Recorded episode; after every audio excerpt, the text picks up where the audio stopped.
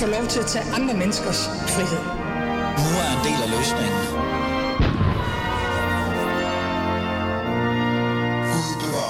Du lytter til Alis Fædreland, og mit navn er som altid Ali Amin Ali. Vi skal jo i gang med vores program, øh, som vi altid nu skal, og vi skal jo et eller andet sted sætte fokus på nogle vigtige emner, som jeg synes er vigtige, eller andre synes er vigtige.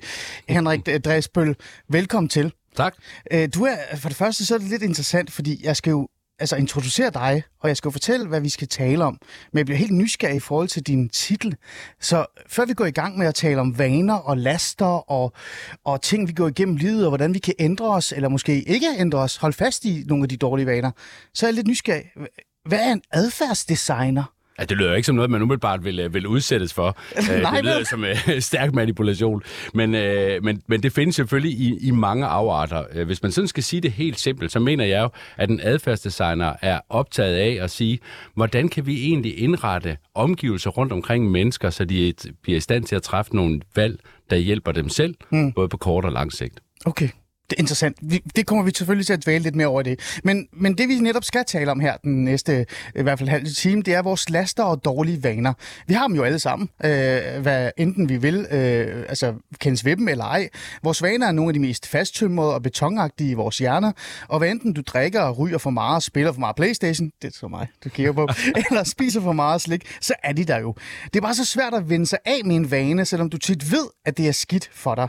Men det er jo ikke umuligt. Og det er jo så der, min gæst i dag i dagens program, øh, professionel adfærdsdesigner. Øh, Henrik, det er jo dig, der er det. Du har jo skrevet en bog, der hedder Det første skridt, 200 måder at få ting til at ske på. Og, øh, og det vil jeg gerne vide lidt mere om. Og, øh, og, og, og derfor så skal vi jo et eller andet sted tale om det i dag. Jeg er jo selvfølgelig perfekt. Klart. Eller det ved jeg ikke, om jeg er.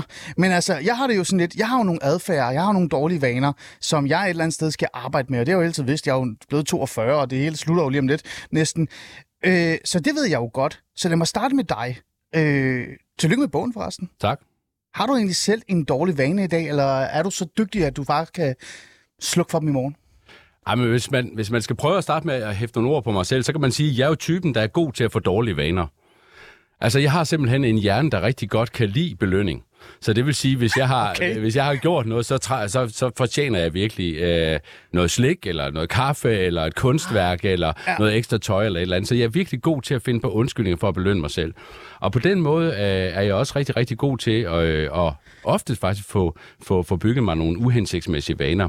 Og vaner er jo sådan indrettet, at de skældner ikke mellem godt og skidt. Altså så længe, at vi får vores dopamin, vi får vores belønning, mm. så siger hjernen, jamen det er jo fantastisk. Det er også derfor, der er nogle mennesker, der er velvidende, at de ved, at de sidder ved at drikke sig selv ihjel på bænken, fortsætter, fordi belønningssystemet, det er den situation, de er i, er selvfølgelig blevet dyb og, øh, og slem, men hjernen, den føler egentlig ikke, at den er ved at tage livet af sig selv. Okay. Den får jo sin belønning, ikke? Og det er jo det, der er det tragiske ved vaner. Vi kan ikke selv mærke nødvendigvis, når det er dårligt, men omgivelserne kan det. Nu stiller jeg jo det spørgsmål til dig, om du har dårlige vaner. Har du nogle dårlige vaner? Du drikker kaffe? Jeg drikker rigtig, rigtig meget drikker kaffe. Dårlig vane? Ja, der er Det er rigtig, rigtig, rigtig, der er rigtig, rigtig, rigtig meget kaffe, og så har jeg også en tendens til at gå lidt meget op i dyre øh, sneakers, Ah, og jeg har også jeg købt godt. en del øh, tromme, øh, hvad hedder det, trommer, og så har jeg jo haft helt way back et, øh, et problem med, med alkohol, mm. altså i forhold til det, som jeg kalder en misbrugshjerne. Så mm. på den måde kan man sige, på et eller andet tidspunkt, da jeg lagde alkoholen på hylden, og det er 15 år siden, der havde jeg jo egentlig fundet ud af, okay, jeg kan jo faktisk snyde min hjerne, jeg kan indrette mine omgivelser, sådan at den synes, hmm, den får, hvad den skal have. Så det er sådan nogle drinks uden, øh, hvad hedder det, alkohol i, og hmm. hvad hedder det, øh, cigaretter uden nikotin. Havde Og det er jo noget, du har arbejdet med, og det kommer vi også lige yes. på her øh, lige om lidt. Men det er jo bare interessant lige at holde fast i det der med vaner, og hvad det er og ikke er. Du siger sådan til, øh, til her lige før, at hjernen, den ved jo godt, den begår noget, altså den er i gang med at lave noget dumt i forhold til for eksempel at drikke sig selv ihjel. Men alligevel så bliver den ved, fordi den får det her belønningssystem. Så får jeg jo helt nærmest lyst til, fra sådan et helt almindeligt borgerperspektiv, at tænke, vaner er jo så bare ikke vaner i virkeligheden. Vaner er jo øh, noget meget, meget større end det. Det er jo noget, vores krop sådan på en eller anden måde... Øh, hvad kan vi sige, øh, altså det er jo et misbrug. Altså det er misbrug af specifikke ting, som i virkeligheden fra, eller tilsidesætter øh, kroppens øh, mulighed for at overleve. Altså det er der, det er der voldsomt at tænke på. Ja, måske forholder det sig sådan, men jeg må, må hellere prøve at starte et andet sted med vaner. Fordi vaner er jo en fantastisk øh, gave til os mennesker, fordi vaner er jo det, der gør, at vi er i stand til at stå op, tage på arbejde, køre bil, processere en masse automatisk adfærd, uden at vi skal tænke over det.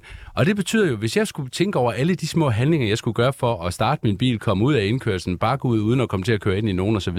Hvis jeg skulle tænke over alt det, så ville hele min hjerne være fyldt med den type af handlinger. Og det er den ikke. Så vaner, de hjælper os jo på den ene side ved at automatisere en masse adfærd. Ja, men, men de slukker jo også for den reelle øh, funktion, som er, at kroppen skal tænke på det optimale. Altså, Rigtigt. al- altså overleve. Ja, og det er jo fordi, hjernen er jo basalt set, den er jo sat på et energispareprogram. Ah, Så den vil okay, altså- det må du lige forklare. Ja, Hvad mener du med et det? energispareprogram, jamen det er fordi, vi er jo evolutionært designet til at forplante os og sove og spise osv. Vi er klimavenlige. Yes, ja, dog. ja, ja, ja, hvis det var, jeg tror faktisk, den helt klimavenlige hjerne, den vil være meget, meget klimavenlig, fordi den, den vil helst sove. Fantastisk. Okay, undskyld. Ja. Fortæl Yes. videre. Ja. Men, men, men, men, men i forhold til det med, øh, med, med energispareprogrammet, der vil hjernen jo helst ikke nødvendigvis skulle bruge for meget krudt på at træffe bevidste beslutninger om sin handling. Det er jo derfor, det kan være svært at ændre sig i forhold til klima, eller ændre sig i forhold til, at man skal spise Vaner. kød, eller der kommer Ah. ah. vanerne ind igen. Ja. Jeg er så heldig at være med til at udgive en af, en, en synes jeg, en af de bedste bøger omkring øh, det at bygge og bryde vaner, nemlig Atomvaner. Den har vi udgivet på dansk. Ja. Og i forordet til den bog, øh, der skriver jeg, at vanen er dit største personlige aktiv ud over din krop. Hmm. Fordi 43 procent, altså mellem 40 og 50 procent ja. af, din, øh, af, din, øh, af din adfærd, den er automatiseret som vaner. Det vil sige noget, vi ikke har adgang til. Mm.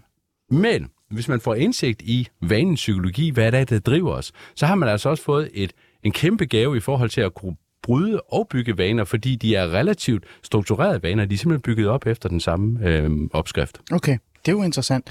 Øh, så er der jo det der med ideen om, at jamen okay, så har vi en vane, øh, og den kan så være positivt og negativt, og som regel så er øh, de ting, som nu er det lidt sjovt sagt, giver glæde i livet, som dopamin i virkeligheden, ikke? Det, det er så dem, vi altid sådan angriber og kalder for dårlige vaner. Øhm, så starter hele den der snak om, at så skal vi jo skille os af med de her vaner og så videre og så videre. Jeg får lyst til at stille det her spørgsmål. Øhm, skal man ikke bare stole på øh, menneskets krop, og, og så skal der være plads til at leve lidt? Altså, altså har vi som samfund travlt ved at optimere os selv, og derfor sætte fokus på de her dårlige vaner og anderledes vaner, og nærmest udskamme hinanden på grund af, på grund af vores behov? Det er jo, det er jo et stort spørgsmål. Man, man kan Det ved sige- jeg godt, har også Ja. masser af tid. Ja, hvad, hedder det? hvad hedder det? Det man kan sige i hvert fald i forhold, øh, forhold til vaner, så er det jo vigtigt, at de tjener en funktion, altså det at løse problemer i livet med at bruge så lidt anstrengelse og energi som muligt. Så, så vanerne er en, en evolutionært en meget, meget vigtig ting. Så er der jo normer, der er kultur rundt omkring øh, vores vaner og adfærd, som så kan sætte dem i et, i et, i et mere eller mindre forkert lys. Øh, og nu kan man sige, vi har jo haft nogle, for eksempel nogle vaner og nogle normer omkring, øh, hvad hedder det, måder at omgås hinanden på i organisationer, som Ja. i lang tid har tilladt for eksempel en vis form for, for frit sprogbrug omkring køn osv. Ja, det er selvfølgelig rigtigt. Og, der, og der, der ændrer systemerne sig jo, og normerne og kulturen, men vanerne er stabile. Og der, der, der er det som regel det, at det tager noget tid. Man kan sige, når vanesystemet hos os mennesker clasher med et kulturnormsystem i et samfund, mm. så sker der jo noget. Så bliver det til debat, og det bliver til rigtig kedelige sager, både for de enkelte og for organisationerne. Ja. Øh, men, men jeg tror, det er enormt vigtigt at holde fat i, at vaner som sådan er hverken gode eller dårlige. De tjener et formål, nemlig at løse livets problemer, uden at bruge for meget energi som muligt. Mm. På den måde er de, er, de, er, de, er, de, er de der sådan set blot som en, en, en meget, meget vigtig ressource. Men det er en ressource, vi glemmer, vi har. Mm. Øh, og vi møder som regel altid vanerne som dårlige vaner. Altså, vi Ja, ser- noget, der skal kontrolleres. Ja, noget, der skal kontrolleres. Øh, og, øh, præcis, ja. men der er en masse gode vaner, for eksempel med at komme herind eller forberede sig til et program. Du, du er Ja. jo omgivet af vaner, Ja. og hele dit studie her er jo indrettet på måder, så det Jamen, understøtter jeg ville de bo vaner, ude i en skov, hvis jeg ikke havde vanerne. Ja, trække præcis, ind. altså, præcis. jamen, det, er det er selvfølgelig rigtigt Dem nok. glemmer vi bare, Ja. øh, øh, det- fordi vi møder det fra, de, fra de dårlige sider. Ja. Hvornår går det så op for en? Øh, øh, fordi jeg har tænkt mig at stille dig et spørgsmål. Kan det ikke blive for kontrollerende, at man vil udra- udradere alle sine dårlige vaner? Men jeg tænker, vi har været inde på det. Øh, men hvordan, hvornår gik det så op for dig, øh, for eksempel, at, at du havde en negativ vane? Altså, Jamen, altså en, som regel, så... så Altså, hvornår går det op for en, at man lige pludselig, hov, det her det er en vane, der er faktisk at ødelægge mig? jeg tror, i forhold til, til vaner generelt, at hvad enten det handler om at se for meget Netflix, eller blive for længe liggende på sofaen, eller spise for meget, så tror jeg egentlig godt, vi ved det, og det er jo det, der er jo det ulykkelige. Vi ved godt, vi burde gøre noget, men gør det ikke alligevel. Der, hvor, hvor det som regel først, hvor man egentlig skrider til handling, det er jo som regel, hvis omgivelserne øh, begynder at blive belastet af ens adfærd. Ikke? Altså, Så i forhold til dig, ja. Som et eksempel, det her med, at du havde det her alkoholproblem, der var det faktisk ikke så meget dig selv. Jeg var godt klar over, at det havde det, men, men jeg kunne ikke rigtig var stoppe andre? det. Det var andre, der gjorde opmærksom på det. Min Hvordan- far hvordan skete det? Min fortælle, hvordan det skete. Jamen helt konkret, så var vi på en tur til Holland, min far og mig, for 15 år siden. Ja. Og så siger jeg til mig på et tidspunkt, du drikker for meget vin. Okay. Han konfronterede mig, han er psykolog, han konfronterede mig simpelthen der i bilen på Ja. vej til... til øh, Kold og kynisk kigger der bare siger, du, Ja. du drikker simpelthen Hvordan var det? Vin. Det var, øh, jamen, det var jo sådan en, et wake-up call, ikke? fordi i første omgang gik alle mine sådan, forsvarsmekanismer i gang, og det gjorde jeg i hvert fald ikke på nogen måde. Han skulle ikke have nogen mening om det. Og så snakkede vi sådan lidt videre om det, så sagde han, at han havde sådan en patient, som han havde undersøgt over længere tid omkring, om man kunne drikke sig til et alkoholmisbrug. Det troede han tog lang tid. Ja. Men der var faktisk meget nyere forskning, der pegede på, at det kunne man gøre på relativt kort tid. okay. Og den tid var, det var jeg på vej i gang med. Ja. Og, Så øh, han kunne se nogle mønstre i dig. Yes, Men det er og- også en voldsom ting, øh, Henrik, lad os lige holde fast Yes. det der med følelsen og oplevelsen af, Ja. sådan af at blive konfronteret med så Yes. en dårlig vane. Yes. Øh, du sagde, at du reagerede ved at gå i selvforsvar. Mm-hmm. Mhm. Altså, det, er jo- det er jo det, man normalt gør. Men hvordan, var det ikke også sådan lidt... Altså, bliver man ikke vred, øh, men også... Føler man ikke også noget skam? Det er jo en kompleks følelse. Det er både vrede, det er skyld, det er skam, fordi man ved det godt. Også i forhold til min kone, som jeg stadigvæk er gift med, og meget, meget taknemmelig for også var med igennem den proces. Ja. Øh, det, det bliver man jo meget, meget øh, taknemmelig over for. Men jeg synes også, at det min far så gjorde, det var jo at sige, du kan jo handle på den skyld og den skam. Fordi så gav han mig et formål. Så siger han Ja. til mig, Henrik, du skal være den person, der ændrer det mønster, vi har for alkohol i den her familie. Vi har nemlig en kedelig historik på, på, øh, i min familie for mm. det, på min mors side. Et stykke tilbage godt nok. Mm. Men så giver han mig altså en, en opfordring, og der, der kommer det. Det kan jeg jo så se i dag, nu når jeg ved mere om vaner. Mm. Så laver han egentlig min forandring til en identitetsforandring. Du skal være den person, der ændrer dine handlinger sådan, at hvis vi kigger tilbage om 20 år, så ændrede du stien i den her familie. Okay. Det lyder jo, øh, som om man bare lige kan gøre det, og jeg sidder og tænker, så er man måske i gang med... Altså, jeg har jo for eksempel oplevet selv, at hvis jeg har en dårlig vane, så forsøger jeg at erstatte det med en anden vane, mm. som måske er lidt sundere, lidt bedre eller andet. Men, men, øh, men det er jo ikke bare lige til. Altså, hvordan tvinger man egentlig hjernen til at ændre adfærd og også vaner, og, og virkeligheden også øh, gøre op med den der øh, tryghed, man nærmest finder i vaner? Jamen, jeg tror, at i første omgang kræver det en bevidstgørelse af, at her er der altså en problemstilling. Enten noget, jeg vil bryde, eller noget nyt, jeg vil bygge. Ja. Og når du skal ændre vaner, så er det første punkt, du skal tænke på, det er ikke at sige, at du skal ændre din person, eller du skal ændre din hjerne. Det kan du ikke. Du skal Nej, prøve for det er jo at- mega svært. Ja, du skal sige, hvad er det, jeg gerne vil undgå. Det handler egentlig mere om, hvad er det, jeg gerne vil undgå. Lad os nu for eksempel sige, at jeg vil gerne undgå at spise slik. Ja. Og så handler det at ændre vaner, det handler om at kunne kontrollere dine signaler. Fordi det vil sige, så skal der ikke være slik i hjemmet. Jeg tror, du kender måske godt det der med, at man lever sammen med en, og så tænker man, okay, jeg vil gerne stoppe med at spise slik, men en, den, man lever sammen med, fortsætter bare med at spise slik big time. Det er næsten umuligt. Men det er jo en voldsom ændring, Henrik. Yes. Altså undskyld, jeg ud- afbryder, men det er jo fordi, man sidder, man sidder og tænker sådan, ja, det kan du godt sige. Og jeg får helt lyst til at sidde og sige, at vi sidder og lytter til Brinkmanns Brix lige nu. Jeg får lyst til at ringe til Svend Brinkmann og sige, hvad fanden der sker der egentlig? Men, og det er fint, men, men de dumme spørgsmål er jo sådan lidt, men det er jo også voldsomt skift i et liv, og så sige, i morgen, så er der ikke noget slik derhjemme. Altså, Jo, men, men, men altså, hvis vi starter med at sige, at vi er klar over, at vi kan ikke ændre hjernen, vi kan prøve at kigge på vores omgivelser. Ja. Det handler om at styre sine signaler. Ja. Så kan man jo starte småt med at sige, at hver anden fredag er der for eksempel ikke noget slik i ah, huset. Ikke? lyt med, lytter. Ja, så, okay. så det vil sige, det handler også om at få, få barnet ned, fordi vi skal opleve, at vi faktisk er relativt gode hurtigt, for at hjernen får det her belønning. Mm. Så det vil sige, hvis jeg faktisk er lykkes med, lad os sige en periode på tre måneder, hver anden fredag ikke at spise slik, mm. så vil min hjerne opleve en glæde ved det. Mm. Og vi skal jo ligesom have koblet den adfærd, vi ønsker, mm. sammen med en eller anden form for lyst eller en eller anden form mm. for gevinst. Ah, Så, så det vil sige, at så går man langsomt frem. Mm. Det næste, det vil så være det her med, at så prøve at bryde det ned og sige, okay, kunne vi faktisk gå op til hver tredje fredag, og kunne vi så faktisk gå op til hver fjerde fredag? Og så lige pludselig, så finder man ud af, hov, nu kan vi, øh, og måske har man erstattet det undervejs og eksperimenteret med, var det så bedre med gulerødder eller rosiner og, Ja, ja, og sådan noget, ja. ikke? Hvor, og fordi at tit er det jo, og det er jo det, jeg har fundet ud af i forhold til alkohol, jeg har jo fået sådan et placebo-liv, så jeg lever jo parallelt på nøjagtig samme måde som alle andre, med at drikke de der drinks klokken 5. ja, du Jeg har bare udskifter. bare, jeg udskifter Ja, ja, du bare, udskifter. substituerer hele tiden. Ja. Så jeg har egentlig den samme adfærd, Ja. i samme situationer, men det er noget andet, jeg gør. Prøv lige at fortælle lidt det der med at udskifte. Mhm. Mm-hmm. Altså, fordi jeg er også... Det er jo sådan en klassisk ting, jeg hører. Ikke? Min kæreste er altid efter mig, hun siger sådan, Ali, kan vi ikke give dem gulerødder i stedet for slik? Mm. Men jeg går, så kigger jeg dem i deres ansigt og deres øjne, mm. og så kigger de på mig og siger, det er jo ikke, det er jo gulerødder. Altså, hvad har du gang i? så det er jo ikke så nemt, det der med udskifte. Prøv at forklare det. Jamen altså, for det, der er jo, det der er, det er jo, at der er jo sådan et væld af forskellige strategier, når man skal ændre adfærd. Det handler jo lidt om at prøve at finde ud af, hvad passer der til egentlig til en selv. Jo, jo, men det men- handler også om at eksperimentere med det. Men i første omgang, det her med at få det reduceret, så man siger, okay, vi starter med for eksempel at gå fra 50 kroner ned til 25 kroner. Ja, ja. Så siger vi, okay, for 25 kroner inden for det, der siger vi, så, så, bliver 12,5 af det, det bliver, det Ja, bliver solsnoller. Det er den der, men når jeg tænker, når vi nu så når kommer i mål, nu kommer jeg bare, øh, jeg ved det jo ikke, om det er rigtigt eller ej. Mm. Jeg tænker alkoholfri øh, øl, mm. for eksempel. Det er måske det, du drikker nu. Nej, ja, ja, ja, ja, ja, ja, ja, det kunne være et eksempel, ja. Det kunne være et eksempel. Ja. Men det er jo stadig alkoholfri øl. Yes. Altså, du kan jo ikke få hjernen til at, at, at tænke, det er øl, det her. Nej. Eller, hjernen. Altså, men der er jo stadig noget i en, som siger, jeg er i gang med at blive snydt. Yes. Det er ikke Nej, det samme. Yes. Jeg, jeg føler, at det er ikke den samme dopamin, jeg får. Yes. Det er ikke den samme... Øh, er der ikke noget i det? Det er en rigtig, et, et rigtig, rigtig godt spørgsmål, og det får mig tilbage til den her tur i bilen, hvor jeg sidder sammen med min far. Det her ja. med at sige, en god forandring i adfærd er også en forandring af identitet. Ah. Så det vil sige, det mål, du sætter dig for ændring af adfærd, skal hænge sammen med den person, du godt vil lægge en stemme på. Og hvis du for eksempel gerne vil lægge en stemme på en person, der lever sundt eller giver sine børn sunde vaner, så hver gang du lykkes med at lave den her lille handling, at hver anden fredag, der spiser de ikke slik, ja, ja. og de andre fredag, der var der kun 50 procent af det, I plejer at købe, ja. så vil du hver gang, du lykkes med at lave den handling, og at dine børn faktisk også synes, det var okay, så vil du lægge en stemme på den selvopfattelse, du har som far. Mm. Og så over tid, så bliver du så bliver man den Ali, der okay. gør det. Og så er det jo ikke hjernen, der bliver snydt, Nej. fordi så er det den person, du er. Mm. Øh, grunden til, at jeg nævner, øh, jeg nævner Svend Brinkmann før, mm. det er jo reelt set det eneste menneske, jeg lytter til i forhold til psykologi, altså fordi jeg har opgivet alt andet. Ikke? Det er derfor. Øh, lad os lige få noget Brinkmann-pessimisme ind i det her. Ja. Fordi det lyder jo godt. Yes. Og jeg har faktisk forstået nu reelt set, hvad vaner virkeligheden er, hvor man før i tiden var bare sådan, ja, ja. Øh, men det er jo ikke så nemt. Nej. Altså, det, det bliver fremlagt lidt nemt, synes jeg. Ikke fordi jeg siger, det er det, du gør, men, men, men man viser jo, hvordan man skal gøre. Men hvad med de negative sider, Henrik? Hvad er det, der vejen derhen?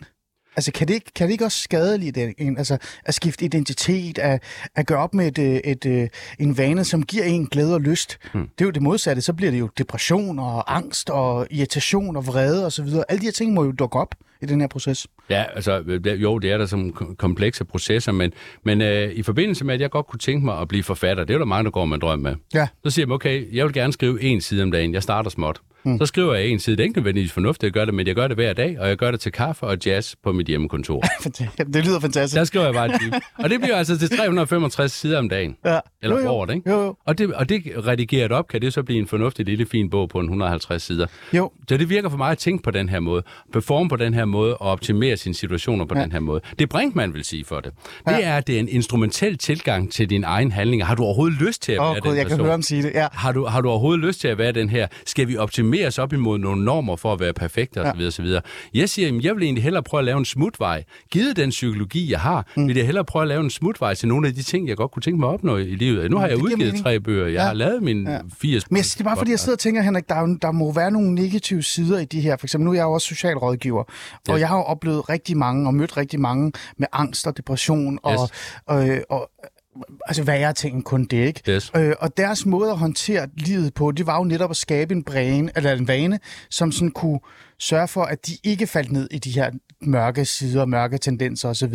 Jeg har mødt mange øh, piger og kvinder, som har begyndt at styrketræne enormt meget, fordi de har et bulimiproblematik eller, øh, eller spiseforstyrrelse. Øh, det kan også blive en, en grim vane. Så jeg prøver bare at sige, når man, altså, hvis man så fralægger eller trækker den vane fra, så vender man jo måske tilbage til noget, der gjorde, at man startede en vane. Måske mm. noget negativt. Mm. Gør det det ikke vanskeligt? Altså kan man ikke ende med faktisk at få det værre, end, end man det havde håbet på? Jeg tror, der er intet i menneskelivet, der er enkelt. Ah, det er jo smukt sagt. Altså, så, så på den måde tror jeg, man er nødt til at holde fat i, at, at nu har jeg jo snakket meget om den, den gode side af vanen. Den anden side af vanen er jo også, og der bliver vi jo snydt lidt af vores egen psykologi. Eksempel. Øh, alle taler lige for tiden om psykologisk tryghed. Ja, det bliver... Ja, det er der ja, rigtig, det er rigtig meget, der taler om. Man skal ligesom ja. dele sin sårbarhed, og man skal snakke, og man skal gøre dit og datten.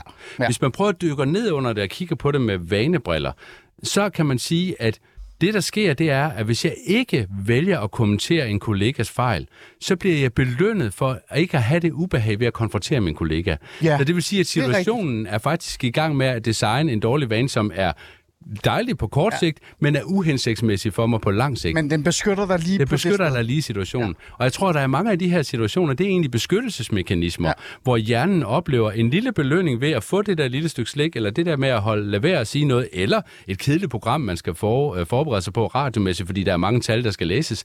Jamen det udskyder man måske igen og igen, fordi man tænker, okay, og så får man jo en belønning ved at undgå ubehag ved at skulle læse det. Okay, det giver mening. Ja. Det, og der har vi jo det her, der handler om overspringshandlinger. Ja. Overspringshandlinger handling er jo en vis forstand, at du finder på nogle strategier, hvor du bliver belønnet for ikke at gøre den handling, nemlig at sige, okay, nu behøver jeg ikke at læse rapporten, til gengæld bliver det pisse sjovt at støvsuge, ja. ikke? Jo. Det er rigtigt. Det var bare fordi, før jeg smed mig på briksen, og så skal vi selvfølgelig tale om mig, for det er jo det vigtigste. i Ja, verden. vigtigt. Det er det ikke. Øh, Så vil jeg bare lige, altså fordi jeg vil bare lige tale til det der med, at, at det lyder, altså det der med at ændre vaner, lyder bare nogle gange nemmere, end man tror. Det er Mhm. mm-hmm. faktisk øh, voldsommere, men det giver du ret i, og så siger du, at livet ikke er så nemt. Det er jo selvfølgelig rigtigt. Lad os, øh, lad os smide mig på briksen. Skal vi gøre det? Jo.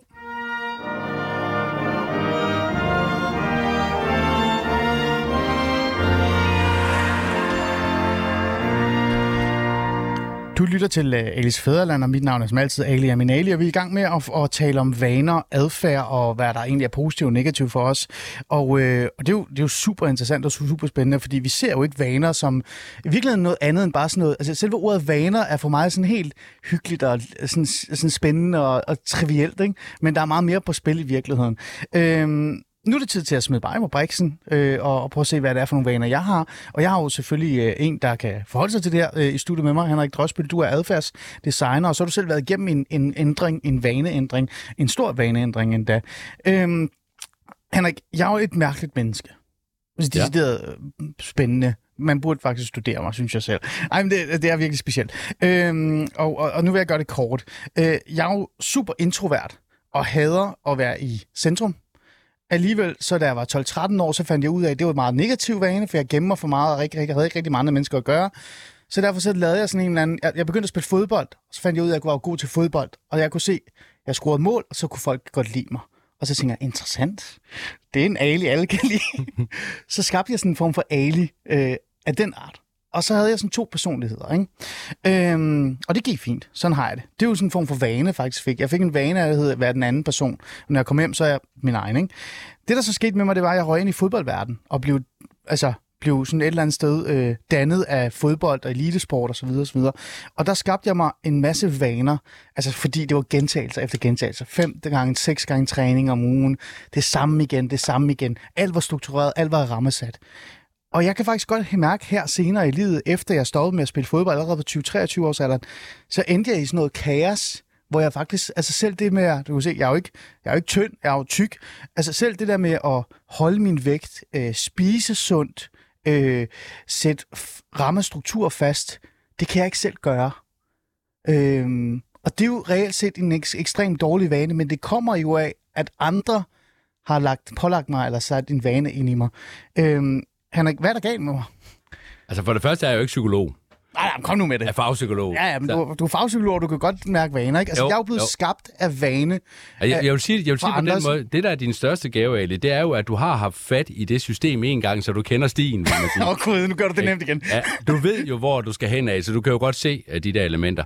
Jeg tror til gengæld, altså, du har jo været i den, hvor du følte, at du løb, og du havde det Ja. godt og så videre. Og handlinger og vaner, eller handlinger kan man sige, de kommer i pakker. Det vil sige, hvis man er inde i en positiv spiral, og for eksempel får løbet lidt, så får man lyst til at spise lidt sundere, så får man lyst til at sove lidt mere, Ja. et cetera, et cetera. Ja. Og der kan man jo sige, der er du måske fanget i et lidt mere negativt handlingsloop, der ikke understøtter den Ali, du egentlig måske ser dig selv. Mm. Altså, den, Altså, jeg synes du altså ikke, du er tyk. Nej, nej, men- men jeg ved godt, men- men, men, altså i retning af den slanke radioværk, der møder velforberedt. Men nu skal, nu skal jeg lige udfordre dig, ikke? Den, den er konkret og meget lavpraktisk, ikke? Yes. For det kommer igen med et eksempel for mig, ikke? Jeg ligger der på sofaen og, eller, jeg kigger på dig og siger, men Henrik dog, prøv at høre her. Jeg besluttede mig for at tabe mig, da jeg blev far til min første søn. Yes.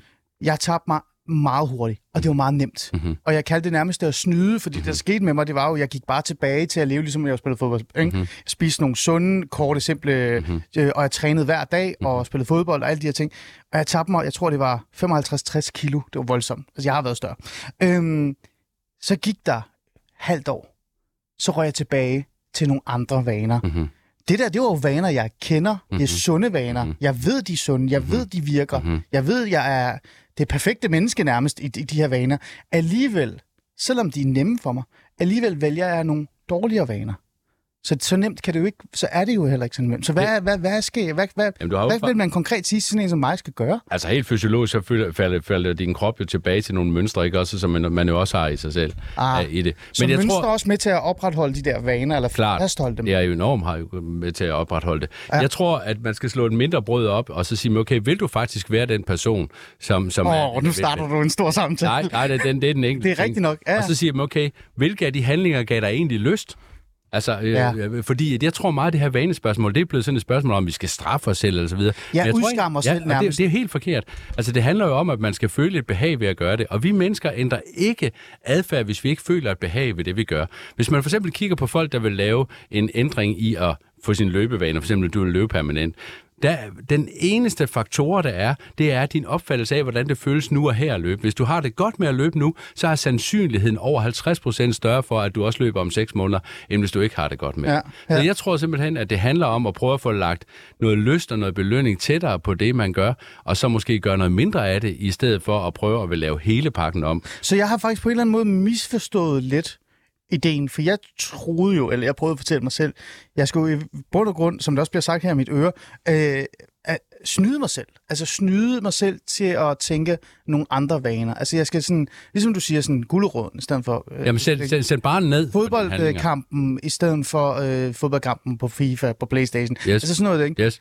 Øh, og så, få, og så, og så, knop, så koble et behag til det. At, at det der med, kan du ikke spille fodbold sammen med dine børn, i stedet for, at du skal spille fodbold med FIFA? Kan du ikke ja, ja, gå ja, ture, ja. i stedet for at ligge ja. i sofaen? Altså, det, det er jo det der, som du sagde selv i starten med at forskyde det, så skal du sænke baren, og så skal du på en eller anden måde også sørge for, at du måler på dig selv Altså, altså, at du faktisk lykkes med at... Og nu er vi det lavpraktiske. Altså, må, hvordan måler Jamen, det er jo helt, helt simpelt. Altså, sige, hvis du har sat dig for, at du vil, øh, lad os sige, øh, gå to kilometer hver dag, ja. Øh, og det vil du gøre den ene dag sammen med ja. din datter, den anden dag sammen med din søn, ja. og det sætter i system. Jamen, så, så sætter du simpelthen bare en plakat op og siger, Ali går ture. Ah. Og så sætter du mandag med ja. din pige eller ja. din datter, og så ja, ja, din søn, ja. så er der ud af, så sætter I en, et chink hver gang, eller I finder et belønningsritual. Du er garanteret ja. god til at finde nogle sjove belønningsritualer. Ja, det er jeg. Ja. Ja, og, og, og, der, og det kan jo være belønningsritualer, der ikke slår en ihjel, eller gør en bedre, eller bliver usund af det, ikke? Ja, men okay, så, så, lo, så lavpraktisk som muligt, så handler det om at visualisere over yes. for sig selv, hvad man er gang i. Og så siger du, jeg synes, der er noget, der er interessant her, som jeg synes, mange af vores lyttere måske også kan genkende sig selv i.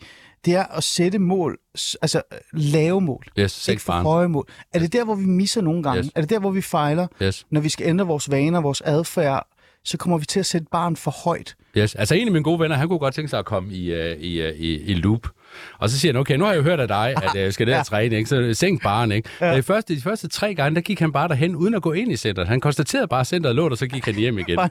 og vi kalder det the art of showing up. Altså, ja. det, det, det, det, så når jeg mener småt, så er jeg, mener jeg virkelig småt. Mm. Men så handler det jo så også om, at så turde have, have mod til at tro på, at de her små gentagelser, de mm. gør det, fordi det akkumulerer jo så forbedringer. Lad os nu sige, at I så over tre måneder faktisk lykkes med at gøre det her. Ja. Så har I gået 90 gåture. Ja, og det er to mange. Det er 180 km ja. plus de samtaler, I har okay. fået. Og så er det måske løsbetonet, fordi du får nogle andre dialoger med dine børn, end du ellers ville have fået. Okay. Her til sidst, øh, så bliver jeg lidt nysgerrig omkring det, for vi har været igennem vaner, vi igennem, igennem hvor, hvor nemt det er, og hvor svært det kan være, hvad jeg skal gøre. Tak for det, så går jeg bare, jeg går bare hjem og gør det. Så får jeg også lyst til at tænke lidt på, at nu er jeg jo, øh, vi snakker om at, øh, mine børn, jeg har to drenge, øh, yes. Henrik, jeg har en 3 og en 6-årig. Som forældre bliver man også nysgerrig omkring, hvad er der for nogle vaner, man skaber for sine egne børn. Yes. Så hvad er egentlig din lavpraktiske og, og, og, og fornuftige råd i forhold til det der med, at man har selv fundet en vane, man synes, der er negativ, og det skal man jo selvfølgelig prøve at give videre. Er der også, er der også noget, man skal huske der? Jamen, jeg synes jo, altså en af de helt konkrete, det er jo skærmbrug. Mm. Altså, hvor meget, hvor meget vores skærmbrug følge i jeres familie. Der handler det jo også om at sige, der har I jo øh, et, et ansvar for, øh, for det. I, da jeg kom ind i min svigerfamilie, ja. der, kom, der, der så jeg, at der var en, øh, en, en rigtig, rigtig interessant vane. Der var ikke koblet skærm og spisning sammen, og på det tidspunkt fandtes mobiltelefoner ikke jo. Mm. Der var der bare almindelig uh, Danmarks Radio, that's it. Mm. Og, øh, men der var ikke noget med at spise foran fjernsyn. Nej i dag senere i livet kan jeg jo se, at det er en kæmpe gave, vi har forsøgt at give den videre til vores drenge. Jeg har tre drenge. Ja. Det er, at man spiser aldrig foran skærm. Mm. Og nu bruger vi jo næsten 8 timer øh, foran skærme i dag på den ene eller anden måde, enten vores arbejdsskærm, vores mobiltelefoner eller ja, i skolen. Ja. Så det hvis man ikke har fået koblet vanen at kigge på en skærm sammen med det at spise, mm. så vil jeg jo mene, at man har givet sine børn en kæmpe gave. Så det at blive bevidst om, hvad er det egentlig for nogle vaner, vi som familie skaber sammen i forhold til skærmbrug, mm. bevægelse, hvad vi spiser, det synes jeg er en ekstremt vigtig ting at gøre. Og så blive bevidst om, at man kan arbejde med det, man kan gøre noget ved mm. det. Vaner er en fantastisk gave, og noget, man kan være nysgerrig på sammen med sine børn også. Interessant. Øh, vi kunne tale flere timer om det her, og jeg synes faktisk, vi skal allerede nu beslutte os for, at vi laver et program mere, hvor jeg også inviterer den gode Svend ind. Han, han, han, han, laver, han arbejder for meget på Aalborg Universitet. Han skal tage sig sammen og lave mindre og bare være i radio. Øh, og så tager vi en god snak omkring øh, psykologien bag det også. Det synes jeg er rigtig interessant. Øh, Henrik, øh, her til slut til sidst, øh, før jeg siger tak for, at du vil være med, Henrik Drosbøl.